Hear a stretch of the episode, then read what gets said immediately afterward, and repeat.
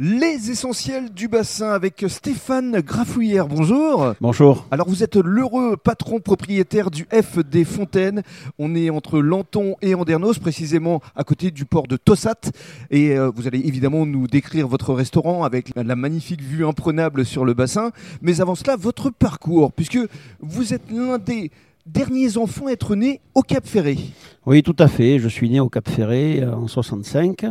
Euh, j'ai ma première euh, expérience dans le travail, ça a été le, le bâtiment. Après, euh, je me suis associé avec mon beau-père. on a monté le Mascaré au Cap Ferré. Mais alors qu'est-ce qui vous a conduit à la restauration? Puisqu'au départ, effectivement, c'était le bâtiment. Oui, euh, j'ai eu un décès dans ma famille, euh, voilà, qui ont fait que j'ai changé de voie.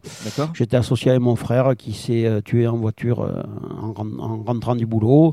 Et du coup, euh, voilà, on a changé de voie, on est parti dans la restauration. D'accord. Alors, votre première expérience était donc le mascaré. Oui. Euh, quelle était euh, votre spécialité déjà à l'époque? C'était il y a quoi? Il y a une vingtaine d'années? Oui, on a ouvert en 99 le Mascaré. Donc notre spé- spécialité, c'était le- les poissons grillés, comme on fait maintenant, quoi, une cuisine traditionnelle, simple mais de qualité. Cela étant, à l'époque, c'était déjà une belle affaire. Il y avait combien de couverts là-bas? On avait entre 150 et 180 places assises. Déjà. Donc, Oui. pour le Cap Ferret, à l'époque, c'était vraiment déjà the place to be. Ouais, c'était une belle affaire, oui, effectivement. et par la suite, vous avez laissé le mascaré pour. Oui, euh, par la suite, on a laissé le Mascaré et on s'est installé en Ernos. On a repris le café de la plage qu'on a re- relancé.